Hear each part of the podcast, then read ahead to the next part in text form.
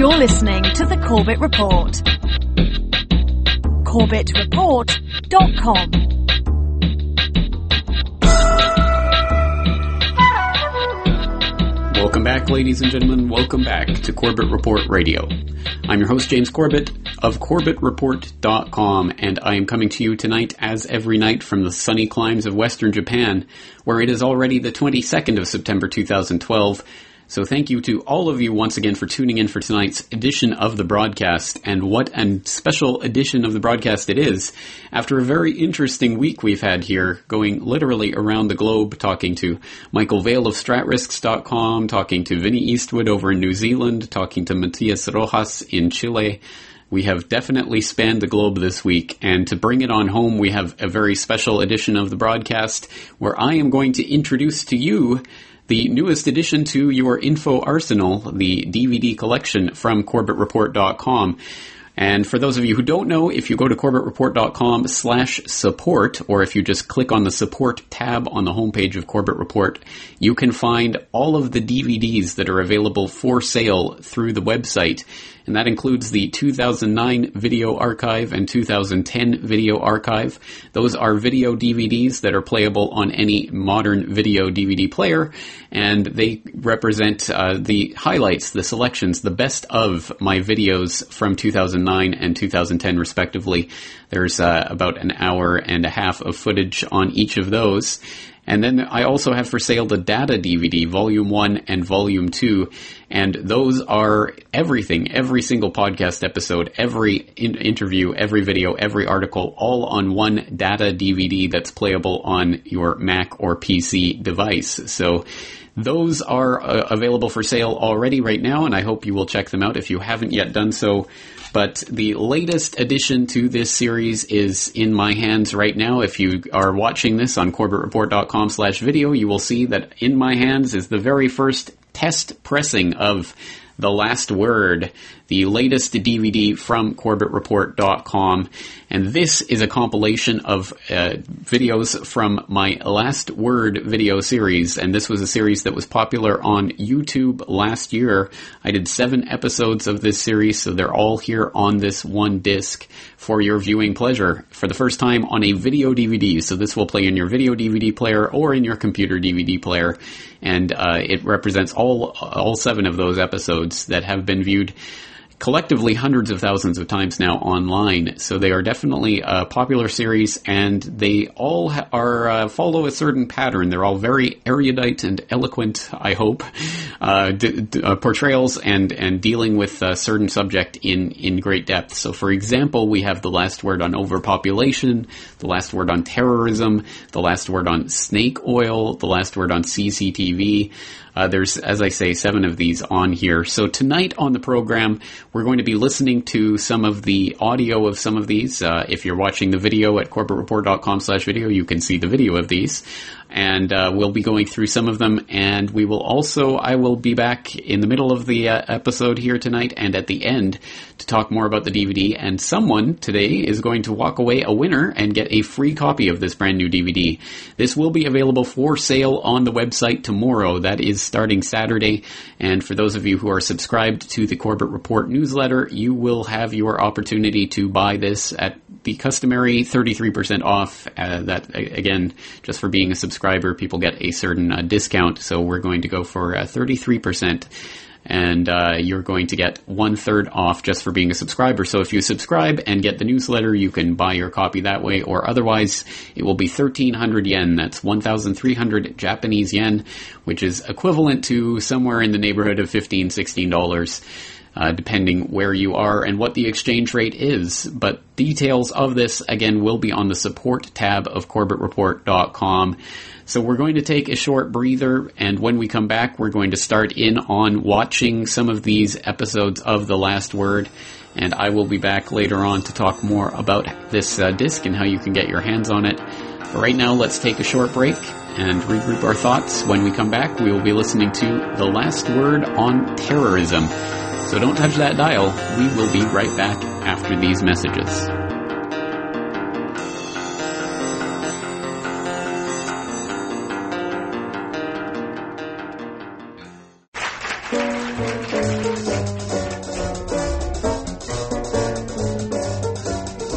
It don't mean a thing. All you gotta do is swing do I, do I, do I, do I, do I, do I, do I, do I. It don't mean a thing. All you gotta do is sing. Do I, do I, do I, do I, do I, do I, do I, do I. It makes no difference if it's sweet or hot. Just give it everything you've got. Oh, it don't mean a thing. All you got to do is swing. Do I, do I, do I, do I, do I, do I, do, do, do, do, do, yeah. Welcome. This is James Corbett of CorbettReport.com with the last word on terrorism. In an interview with Bloomberg earlier this month regarding the unfolding political unrest in Egypt, Henry Kissinger made at least one very telling statement. The real problem will be what is the ultimate orientation of Egypt, because it is in many respects the key to the region. Breaking it out of the radical camp mm-hmm. was what brought about peace with Israel and brought about support for the anti-terrorist campaign. If they go back to the nationalist orientation of Nasser, right. Uh, then things are going to get very tough. That Kissinger would equate Nasserism with terrorism is particularly galling to those who are even passingly familiar with the history of the region. As is typical with such pronouncements by the mouthpieces of the global elite, the easily demonstrable truth is precisely the opposite of what Kissinger asserts. He just thinks his audience is too historically ignorant to call him on his lie. In 1952, British troops in the Suez Canal area became embroiled in a fight with local police, resulting in the slaughter of 50 Egyptian policemen and the wounding of 100 more. The furious Egyptian public, long suffering under the reign of King Farouk, a pro-British regent who lived in opulence while his people struggled, organized into riots, and a cadre of Egyptian army officers calling themselves the Free Officers Movement overthrew the king and instituted a republic. They were led by Gamal Abdel Nasser Hussein, who became the second president of Egypt in 1956.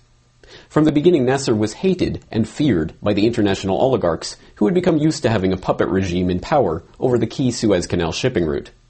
Nasser was nothing like King Farouk. Young, charismatic, and polished, Nasser set about creating a modern secular Egyptian state that was to become the template for a new movement, pan-Arab nationalism, that threatened the status quo of Western imperial dominance over the region. Foregoing the royal lifestyle of Egyptian leaders past, Nasser redirected the state's resources into building up housing, education, and health services for the Egyptian people. An adherent to neutralism in the non-aligned movement, Nasser assured the eternal enmity of the imperial powers and the eternal love of the Arab people by nationalizing the Suez Canal in 1956. For the first time, the Egyptian people would have control over their most strategic national asset.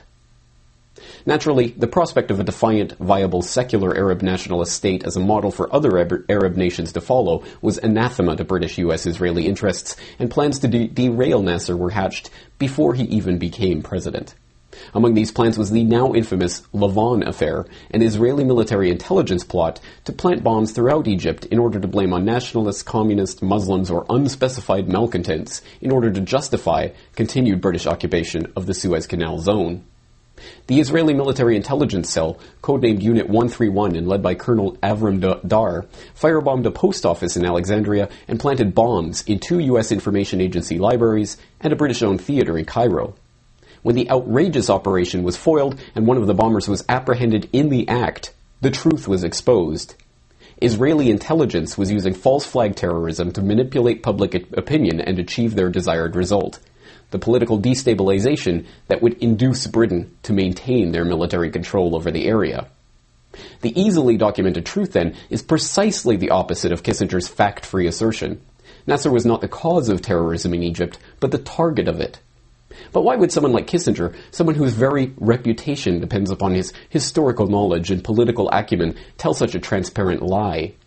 The answer is simple. When Kissinger uses the word terrorism, he is not using it as a descriptive term about acts of political violence and bloodshed. He is using the word itself as a political weapon. You see, to Kissinger and the other adherents of the globalist ideology, terrorism is simply a word for any act that threatens the agenda of the globalists. In this twisted worldview, those who believe that national autonomy is more important than the needs of international finance capital are terrorists. Those who are opposed to the free trade agreements that have offshored the manufacturing base of the first world and consigned the developing world to squalor are terrorists. Those who uphold the principle that the people are the arbiters of their own lives and that these lives should not be subject to the whims of multinational corporations are terrorists. That Nasser was so vehemently and treacherously opposed by the globalists with a vested interest in stopping a stable, secure Arab state is not surprising, nor is it by any means the only example of this phenomenon. On the contrary, the 20th century is littered with such examples. In 1951, Mohammad Mossadegh, the democratically elected leader of Iran, nationalized British petroleum interests in the country. Two years later, a CIA team led by Kermit Roosevelt, the president's grandson, provocateur funded, and fomented a coup d'etat against Mossadegh, a coup that installed the autocratic Shah as leader and paved the way for Savak security forces to begin a reign of terror and torture. To the globalists, however, the Shah was the good guy and Mossadegh had been the terrorist.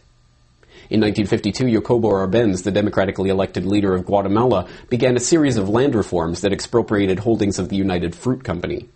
In 1953, the CIA began training rebels, recruiting pilots, and setting up communications to agitate a coup. The following year, Arbenz was overthrown, beginning decades of military dictatorship and civil strife. In the eyes of the globalists, though, Arbenz was the terrorist. In 1970, Salvador Allende won the Chilean elections against the U.S.-backed and financed Jorge Alessandri. When he began nationalizing U.S. copper firms and large industries, the U.S. backed a coup that ended in Allende's death and the beginning of the brutal reign of General Augusto Pinochet. But in the twisted worldview of the globalists, it was not Pinochet who was the terrorist, but Allende. Numerous other examples exist, but the pattern is obvious and speaks for itself. Terrorism is a word for anything or anyone opposed to the interests of international capital. The so-called war on terror has never been about stopping a bunch of Islamic fundamentalists. If the US had wanted that, they would have supported Nasser, not undermined him. They would have encouraged Mossadegh, not overthrown him. If the US had been scared of the scourge of radical Islam, they would not have funded it in Afghanistan in the 1980s. They would not have protected and fostered and funded Muhammad Junaid Babar and Harun Rashid Aswat and Louai al-Saqqa and Khalid al-Mihdhar and Nawaf al-Hazmi and Anwar al-Awlaki and all of the other patsies, stooges, informants, and operatives that have been paraded in front of the cameras just long enough to identify them as the faces of evil, but never long enough for anyone to actually investigate their backgrounds. Because in each and every case, the big fabulous terror plots always tie back to the US British Israeli intelligence complex and its tentacles around the world. No, terrorism is only tangentially related to these radical Muslims, and only insofar as they are funded, trained, and enabled by their terrorist overlords in the corridors of Langley, Virginia. Proof of this simple truth has been amply provided time and again since the inception of this mythical war on terror. In the wake of mass popular protest against the globalist agenda in Seattle in 99, in Washington and Montreal in 2000, and in Genoa in 2001, the global power elite were desperate for a way to diffuse and derail their opposition. In the wake of 9-11, they had their chance. Italian plutocrat and globalist stooge Silvio Berlusconi wasted no time in attempting to use the event to blame the anti-globalization movement. There is a singular coincidence between this action and the anti-globalization movement that has manifested itself for a year now, he said at the time. Other arms and organs of the elite power structure have been no less strident, if somewhat more subtle, in using the terror paradigm to stigmatize any and all opposition to their agenda. In 2005, the RAND Corporation released a report on homegrown terror threats in which they identified the terror threat not as one of radicalized Muslims driven by religious fervor, but protesters and activists driven by opposition to the ideals of the globalists developing imperatives stemming from anti-globalization do appear to be providing a radical domestic context for galvanizing the militancy of both the far right as well as those driven by more specific extremist environmental agendas. Since then, the entire process of demonizing political opponents through the use of the word weapon terrorist has descended into the most absurd form of political farce, with a flurry of reports from the Missouri Information Analysis Center to the state government of Virginia to the Texas Department of Public Safety claiming increasingly ridiculous indicators of terrorism from buying baby formula to wearing blue jeans to carrying a driver's license. All of this terror hysteria that the public has been force-fed over the past decade would be utterly incomprehensible if we were to understand terrorist to mean what you and I and John Q. Public believe it means. But it does not. You see, in our modern world, terrorism is not terrorism. It does not describe a tactic. It is not about violence and bloodshed, suicide bombers, or Allah Akbar. It is not a word. It is a weapon. A weapon aimed at those who disagree with the aims of Heinz Kissinger and all of his Bilderberg CFR trilateralist, trilateralist ilk. Those who wish for the supremacy of a small, rich elite of financiers and multinational monopoly capital thugs. Terrorism is not a word, not a concept. It is a weapon that is aimed at you and me. And that, in the final equation, is our opportunity. We can point out that terrorism is a word, and it does describe the actions of the bloodthirsty elite who kill and maim the innocent, who start wars, or overthrow governments, or incite violence to achieve their aims. And in that simple action, the reclaiming of the word terrorism to, to identify the globalist kingpins who have been puppeteering international politics for generation after generation, we can disarm Kissinger and all the other pimps of the war on terror hysteria. For the Corbett Report in Western Japan, I am James Corbett.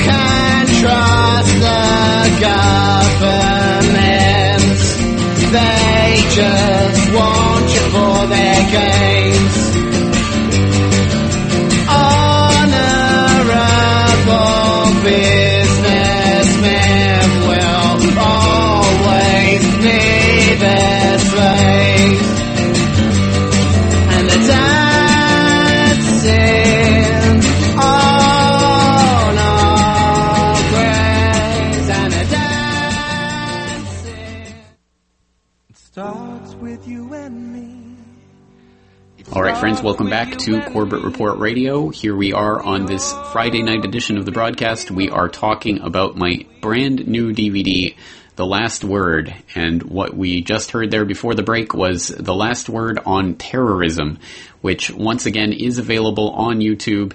It's also available on this brand new DVD, but I would like to stress that all of these last word uh, commentaries are available completely for free online, so you are not obligated to buy anything. It is 100% free and freely available, but all of this media really is brought to you by you guys out there, so I can't do it without your support, and I truly do appreciate everyone who buys a DVD and or subscribes to my newsletter. So once again, uh, the YouTube versions of all of these will be uh, uh, up there online for free, and also they all contain the transcript along with links to all sources cited. So there's a uh, there's just a ton of information that I hope is in each and every single one of these uh, episodes, and I hope they can be digested uh, individually. And certainly some of them are contentious. Some of them go uh, very much against what uh, some people out there think. It's, not my intention to be uh, 100% in alignment with everyone out there and to just say mealy-mouthed platitudes that everyone agrees with. So, for example, I know I get a lot of kickback on the last word on overpopulation, where I attack the overpopulation myth and uh, the the Malthusian uh, hyperventilation, which I've seen unfortunately parroted by so many, even in the alternative media.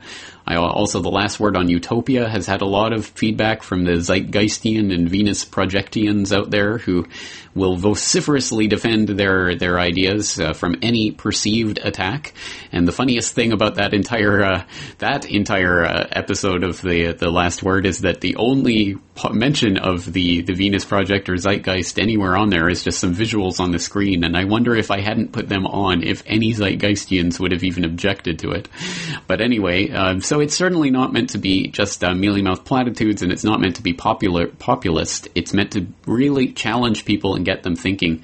And the funniest part about all of this, I guess, is that the entire Last Word series was actually, in a way, inspired. Well, it was inspired by a couple of things, but one of them was the old uh, special comments that uh, Keith Olbermann used to have back when he was on MSNBC during the Bush regime, and he used to have some some of his uh, special comments were absolutely incredible, very, very cutting, very incisive, very articulate, very well documented uh, lambastings of the Bush regime and the various abuses that it was involved in. And I took a lot of heart from those. There were there were some that were just so extremely well written, well presented that I uh, I really enjoyed a lot of them. And it was with great dismay and great concern that I saw that as soon as Obama arrived on the scene to become the political savior for everyone, the entire thing changed. And I remember specifically the uh, the eight years of Bush in eight minutes or whatever that was called uh, that Olbermann did. That was so well done and so hard hitting and exposed so many of the abuses of the Bush regime. And then at the very end, he said that the answer to all of this was hope, hope and change in Obama Saya. So that was the point which really sickened me and made me realize just how bought and paid for the whole system was, if any more proof was needed. So, uh, so certainly we can take pieces like that from the uh, the mainstream media that are well done, but will only ever talk about one side of the coin, and we can apply it to real issues. And that's exactly what I've attempted to do with this last word series. I did mention there were at least two sources for this idea. The other one was a YouTube video that I found once online somewhere. I'll probably never find it again. I don't remember what it was called. I don't even remember what specifically the person was talking about, but it was just six or seven minutes of one person delivering a monologue that was extremely articulate, very erudite, and uh, did not seem to me that it was pandering to any audience. It was just a very, very, very hard hitting and very well thought out uh, monologue and I thought, well, I can, I can do something like that, surely. So I've put together my own, and here they are, the Last Word series. And once again, this is available on DVD, and you can go and purchase this from the Corbett Report website starting this weekend. I hope you will do so. I hope you will check it out. And if you like this work, please support it because the alternative media is brought to you by you. But once again, I would like to reiterate it is all freely available online, so please check that out, and uh, you can find it all on my website. And I did mention that uh, this is the part of a series that I did last year. I did six or seven episodes, and this year, I, as you may have noticed, I've already released a new uh, video called The Last Word on Voting that is talking about uh, how to go beyond politics. It's an anarchist rant, and it is, again, promo- provoking a lot of uh, discussion online, and that's a good thing, I think. It's, again, another contentious issue. And this is part of a projected another six or seven or eight, uh, who knows how many episodes I'm going to do this year. So th- I'm hoping to do that, make this an annual series where I do uh, just a spurt of uh, several in a few weeks' time and get them out there. So I hope that you, again you will uh, take a look at that new uh, video, the last word on voting. And once again, all of these are available from CorbettReport.com. So after the break, we're going to uh, t- take a listen to two consecutive uh, shorter pieces. One is the last word on snake oil, talking about William Avery Rockefeller, the father of John D. Rockefeller, the founder of the Rockefeller dynasty, and the past of his that I'm sure many people don't know about. It's a very fascinating past. We're also going to be listening to the last word on. Uh, let me check my notes here. Which one are we going to uh, to listen to? The the last word on on Independence. Yes, that's right. So one that came out on Independence Day of last year that I thought was particularly well done, if I do say so myself. So we're going to be listening to that one as well. And then I'll be back at the end of tonight's episode to tell you how you can get, how you can potentially win a free copy of this Last Word on uh, Last Word DVD. So stay tuned right there. We'll be right back after these messages.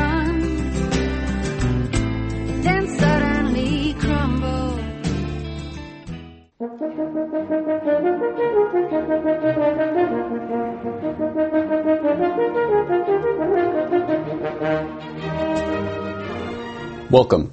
This is James Corbett of CorbettReport.com with the last word on snake oil. The image of the traveling snake oil salesman of 19th century America is by now a familiar trope. It's the image of the heartless huckster who preys upon the trust of the general public to swindle them out of their hard-earned savings. With a bottle of useless tonic and the help of a plant in the audience, the snake oil salesman made a living out of lies and deceit. In these respects, William Livingston was your average snake oil salesman. He used a made up title, billing himself as Dr. Bill Livingston, celebrated cancer specialist, despite being neither a doctor, nor celebrated, nor a cancer specialist. He was an inveterate cheat and liar, having abandoned his first wife and their six children to start a bigamous marriage in Canada at the same time as he fathered two more children by a third woman. And, like every snake oil salesman, he had a cure all tonic to hawk. He called it rock oil and charged $25 a bottle for it, equivalent at the time to two months' salary for the average American worker. Claiming it could cure all but the most terminal cancers, there were always desperate souls in every town who could be duped into buying a bottle. As near as anyone can tell, rock, rock, oil was in fact just a mixture of laxative and petroleum and had no effect whatsoever on the cancer of the poor townsfolk he conned into buying it. But Dr. Bill didn't have to worry about the consequences when his customers discovered they'd been had. He never stayed in any one place for very long. Yes, in almost every respect, William Livingston was your run-of-the-mill snake oil huckster, someone who had no compunction about preying on the weak and the innocent in his pursuit of wealth and power. There was one thing that set him apart, however. His name was not, in fact, Livingston. That was an identity he had assumed after being indicted for raping a girl in Cayuga in 1849. His actual name was William Avery Rockefeller, and he was the father of John D. Rockefeller, founder of the infamous Rockefeller dynasty. The official histories of the Rockefeller family, many commissioned or approved by the Rockefellers themselves, or produced by public television stations owned and managed by family members, downplay the significance of the dynasty's snake oil lineage. John D., they claim, was the opposite of his father pious and industrious, where his father had been wayward and lazy, philanthropic and generous, where his father had been selfish and greedy. In reality, the apple didn't fall far from the tree, and John D. learnt a lot from his father. Devil Bill, as the celebrated Dr. Bill Livingston was also known, once bragged that I cheat my boys every chance I get. I want to make 'em sharp. The young Rockefeller learnt his lesson well, and by all accounts, John was smart, shrewd, and possessed of a maturity beyond his years. From his father's example, he learned how to lie, how to cheat, and how to get away with it, traits that served him well as he rose to become one of the richest men the world has ever known. Like his father, John Davison Rockefeller made his fortune by hawking another type of snake oil. In the early 1860s, he built an oil refinery with some business partners in Cleveland. By 1880, Standard Oil was refining 90% of the oil in America, rising on the back of John D's deceit, backstabbing, and re- secret deals with the railroad tycoons. With the acute business acumen of a born and bred snake oil salesman, Rockefeller became unimaginably wealthy by exerting ruthless control over the oil industry. In those early days, however, oil was refined mainly into kerosene for lighting fuel. It was ubiquitous and a profitable industry to monopolize, but it was hardly central to American society. Indeed, the invention of the light bulb in 1878 and its introduction to American homes threatened the industry itself. It was only the invention and mass production of the horseless carriage, powered by an internal combustion engine running on gasoline, that made oil into the backbone of American society, and the snake oil of the 20th century. In many ways, the United in the USA was still more an ideal than a reality at the dawn of the 20th century. The disparate states were separated by huge distances, and cross-country travel was still a long and arduous proposition. With the railroad the only reasonable option for traversing the vast expanses of the prairies in a reasonable time, the American frontier was built up around the railroads. By the same token, the invention and widespread adoption of the horseless carriage meant that modern America would be built up around the automobile, and it was the 20th century snake oil salesmen like the Rockefellers who stood to profit from it. Now, it would be difficult to imagine an industrialized nation without oil. We drive cars burning fuels derived from oil, running on t- tires derived from oil, to go to the store to buy plastic goods derived from oil in plastic packaging derived from oil. Big Pharma uses it as a basis for many pharmaceuticals, Big Agri uses it for fertilizers, Big Food uses it for additives. What is never thoroughly explored in the official histories and mainstream press, however, are the ways that viable alternatives to oil have been systematically suppressed by the snake oil salesmen and their lackeys in the positions of political power that have long since been bought and paid for through the Washington lobbyists. In 1925, Henry Ford told the New York Times, The fuel of the future is going to come from fruit like that sumac out by the road, or from apples, weeds, sawdust, almost anything. There is fuel in every bit of vegetable matter that can be fermented. This was not merely a pipe dream. The original Model T could run on either ethanol or gasoline. In 1941, Ford produced a vehicle made of cellulose fibers derived from hemp, which ran on hemp ethanol. The dream of an agrarian revival and an alternative to petroleum, however, was soon squelched by the snake oil salesman, and gasoline became the de facto standard, preserving the mind-boggling fortunes of the oil barons. Of course, to ensure that cars became kings of the road, something had to be done about the existing public transportation infrastructure in many American cities. A consortium of GM, Firestone Tire, and Phillips Petroleum, with Rockefeller's Standard Oil of California at the helm, formed a joint company to buy up and dismantle the functioning trolley systems of 45 cities, including New York, Detroit, St. Louis, and Los Angeles. Similarly, the dream of the electric car was dashed upon the shores of the petroleum industry, and the vast resources it was able to expend in suppressing its competition. At the turn of the 20th century, it seemed much more likely that electric cars would be the wave of the future. They accounted for 28% of the cars in the United States in 1900. They required no gear shifting or hand cranking and had none of the vibration, smell, or noise associated with gasoline powered cars, and they were relatively affordable. The greater range of gas powered cars, the discovery of cheap and abundant Texas crude, and the mass production of combustion engine vehicles, however, conspired to make sure that the electric car, and the independence from the oil industry that it afforded, would never become the standard. Experiments promising to find revolutionary alternative energy sources, too, have been ridiculed or ignored or bought off by the military and suppressed because the current paradigm of a society structured around the use of a resource that is difficult to acquire is exactly what is needed to keep the people hooked on the system itself. That is the sinister turn of the modern snake oil salesman. They not only try to sell us their phony cures for our cancers, they give us the cancer itself. The cancer of complete dependence on their system, their resources, their corporations. This is the trick by which John D. and the Rockefeller dynasty and all of their ilk have transformed themselves from two-bit peddlers of phony cure-alls to multi-trillionaire controllers of our economic reality. William Avery Rockefeller would no doubt approve of the stain his legacy has left on our society. But there is something that the modern day snake oil peddlers, the banksters and the oilmen and the multinationals and the globalists and their lackeys in political power, live in constant fear of. It is the same fear that has gripped the heart of every snake oil salesman. The fear that the public will realize that their tonic is useless and their whole show is just a stage act, and the people run them out of town. For the Corbett Report in Western Japan, I am James Corbett. Welcome. This is James Corbett of CorbettReport.com with the last word on independence. In the course of human events, nothing has been more dangerous to the ruling elite than the concept of human liberty. Not the documents that have encapsulated that idea or charted its development.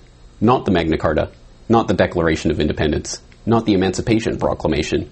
Nor any of the other pieces of paper upon which the idea of liberty has been set down. But the idea itself. That humans are born equal.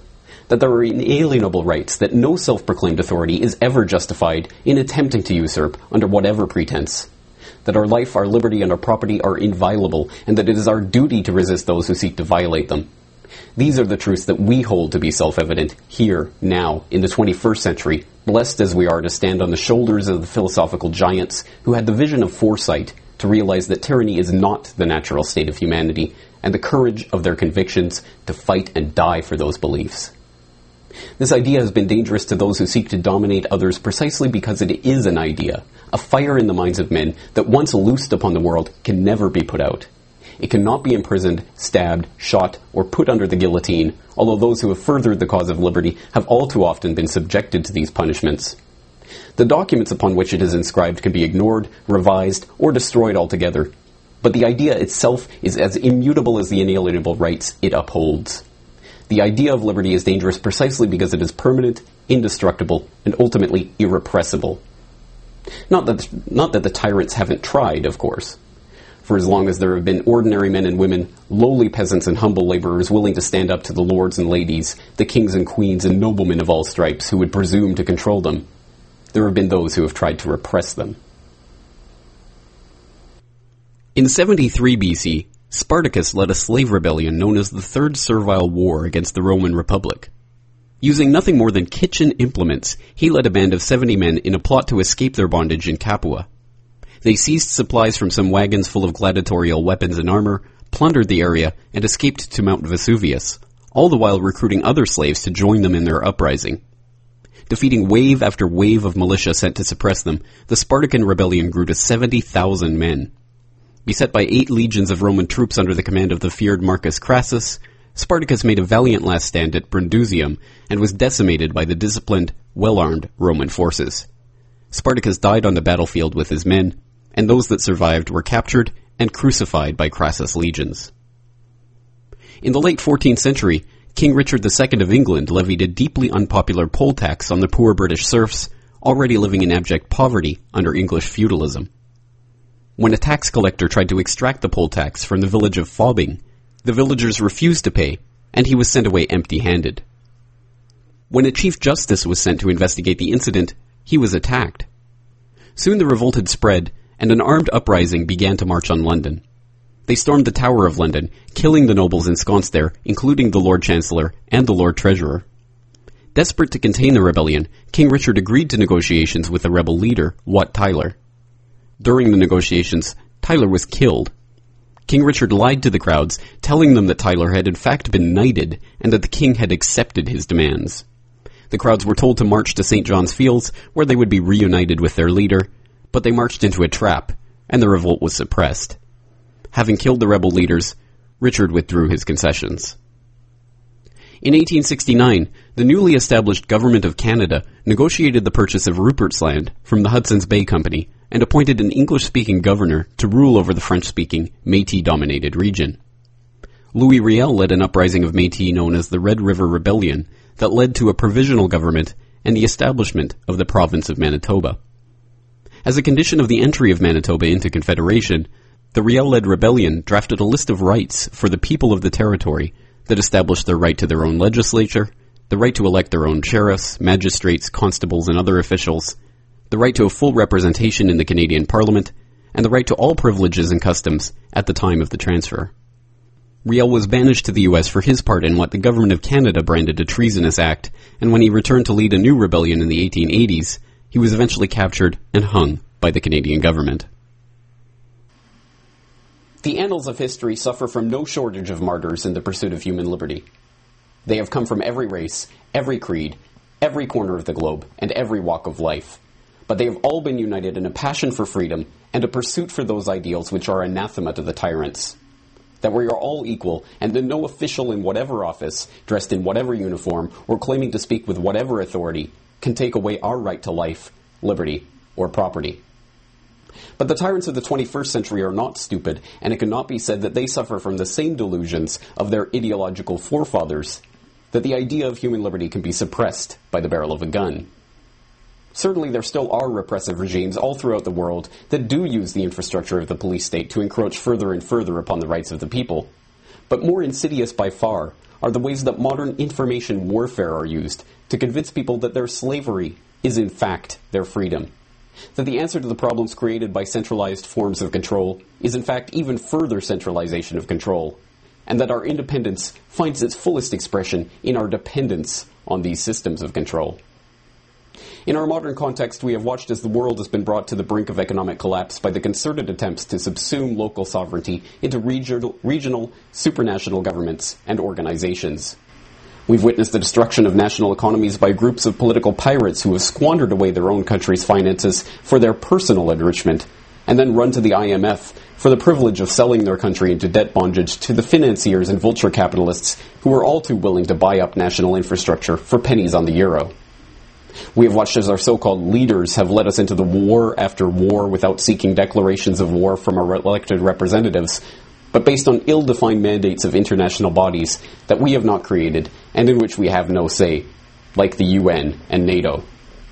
And in each case where these activities have left us more impoverished and more enslaved than before, we are told that the answer is to allow these same leaders and authorities even more power over our lives. The Europeans are arguing that the answer to the collapse of the euro is to strengthen the financial institution of the EU including the creation of a European finance ministry with the power to intervene in the economies of individual member states. The Europeans are being told that their further dependence on the EU is the only way to save them from the calamity that their dependence on the EU has gotten them into. Residents of the NATO member states are being told that in order to ensure the freedom of the Libyan people, they must commit their forces to the bombardment of those very same people at the behest of the UN Security Council. France has now been confirmed to be directly arming the so-called rebels in Libya, in direct contradiction to the Security Council resolution they claim to be enforcing. But that fact goes unnoticed in the establishment media, and the war continues against the wishes of the vast majority of the people. Those who are seeking to once again claim their independence from the system and to stake out for themselves those rights that our forefathers and foremothers fought and died for are now being dubbed extremists and socially demonized for their refusal to go along with their own enslavement. Those who grow their own gardens to free themselves from dependence on the big multinational food conglomerates are portrayed as wackos. Those who invest in precious metals against the devaluation of the debt based, fractional reserve, derivative backed, central bank issued funny money that serves as the basis of our system of economic dependence are deemed kooks. Those who refuse to recognize the authority of the government to impose limits on their inalienable human rights to freedom from unlawful searches and seizures, and even freedom from violation of their own bodies, are branded dangerous subversives. And now, as another Independence Day comes and goes in the United States of America, and as we watch the political puppets of all stripes line up to pay lip service to the ideals of human freedom, it's time once again for the people the world over to ask themselves if they will stand with the ideals enshrined by Thomas Jefferson in the Declaration of Independence in 1776 that when a long train of abuses and usurpations pursuing invariably the same object evinces a design to reduce them under absolute despotism, it is their right, it is their duty to throw off such government and to provide new guards for their future security. Because in reality, our liberty is not a vague concept that we can reaffirm on occasion as it suits us. It is a choice that we make each and every day to live in independence or in slavery. Every day is Independence Day. For the Corbett Report in Western Japan, I am James Corbett.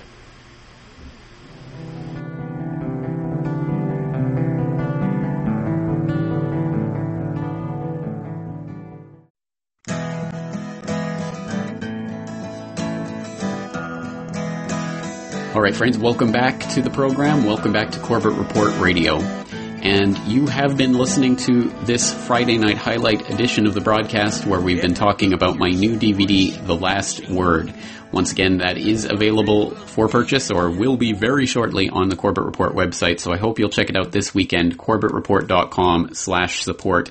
You can get your hands on this DVD. It's 1300 Japanese yen and that includes shipping anywhere in the world. So I hope it's a good value and I hope that you will support this alternative media so you can make it continue to happen in the future. And I, once again, I do genuinely appreciate your support. I'd also like to plug the subscriber newsletter and uh, to let people know that if you sign up, as many people have this week, and once again, thank you all for signing up for the newsletter this week.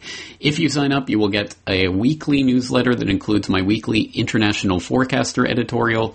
It also includes recommended reading and viewing. It includes a discount on all DVDs sold through the Corbett Report website and it, it, includes once a month, uh, at the beginning of each month, there is a subscriber only video. So the subscribers get to see a video, usually of myself in a fireside chat or something more, more intimate, more about my personal uh, life and things that are going on and uh, thoughts that I'm having. So if you are interested in that, and or if you just want to support the work, I know there are a lot of people who are subscribed who don't necessarily read the newsletter, but if you do want to support the work, once again, you can find that at corbettreport.com slash support.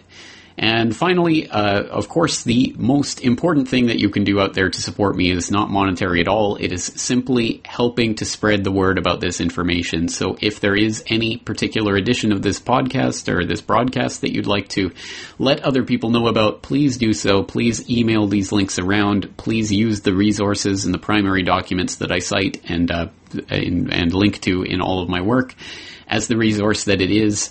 And I hope you will find some of this information valuable and valuable enough to share with others because that is the way that we will ultimately get get any of this out through the uh, the mainstream media blockade and even the uh, establishment alternative media blockade because unfortunately those uh, those foundation funded alternative media outlets that pretend to be alternative really aren't alternative at all.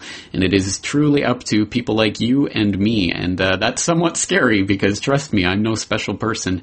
And I'm uh, probably not the best person to be doing this type of media. But while it's here and while the opportunity is here in the free and open internet I'm going to be making absolutely the most of it and so I would like to stress once again that what I'm doing is nothing special, and I think that anyone out there who's listening to my voice, uh, if you're listening to me right now, you can probably do this and you can probably do it better than I do. So I will once again suggest and encourage and exhort and, uh, and ask anyone out there who's thinking about getting into doing this type of thing, starting a blog, starting an email list, whatever it is, I suggest you do so and add your voice to the mix because we are growing in numbers. We are starting to change the uh, the mainstream uh, discourse, and the question is: Is it enough, and is it happening fast enough? Because we are heading into some very dark times, my friends. Very dark times indeed, economically, financially, and in many other respects, societally uh, overall. So I hope that you'll join me in this uh, alternative media quest to spread the truth to others. And if you are interested in next week's programming here on the Corbett Report, my podcast episode is going to be a very interesting episode, I think, on secret weapons technology. And then on the radio broadcast, uh, Monday night, we're going to be talking to Kerry Lutz of Financial Survival Network. Tuesday, we're going to be talking to Nile Bowie of nilebowie.blogspot.com. And then Wednesday night we have Michel Chossudovsky lined up for a conversation about weather manipulation and weather warfare. That should be a very interesting conversation. So I'm looking forward to it as I hope all of you are out there. And on that note, we are done for another week of broadcasts. So thank you for tuning in for this Friday night edition of the broadcast. And oh yes, how to win your DVD.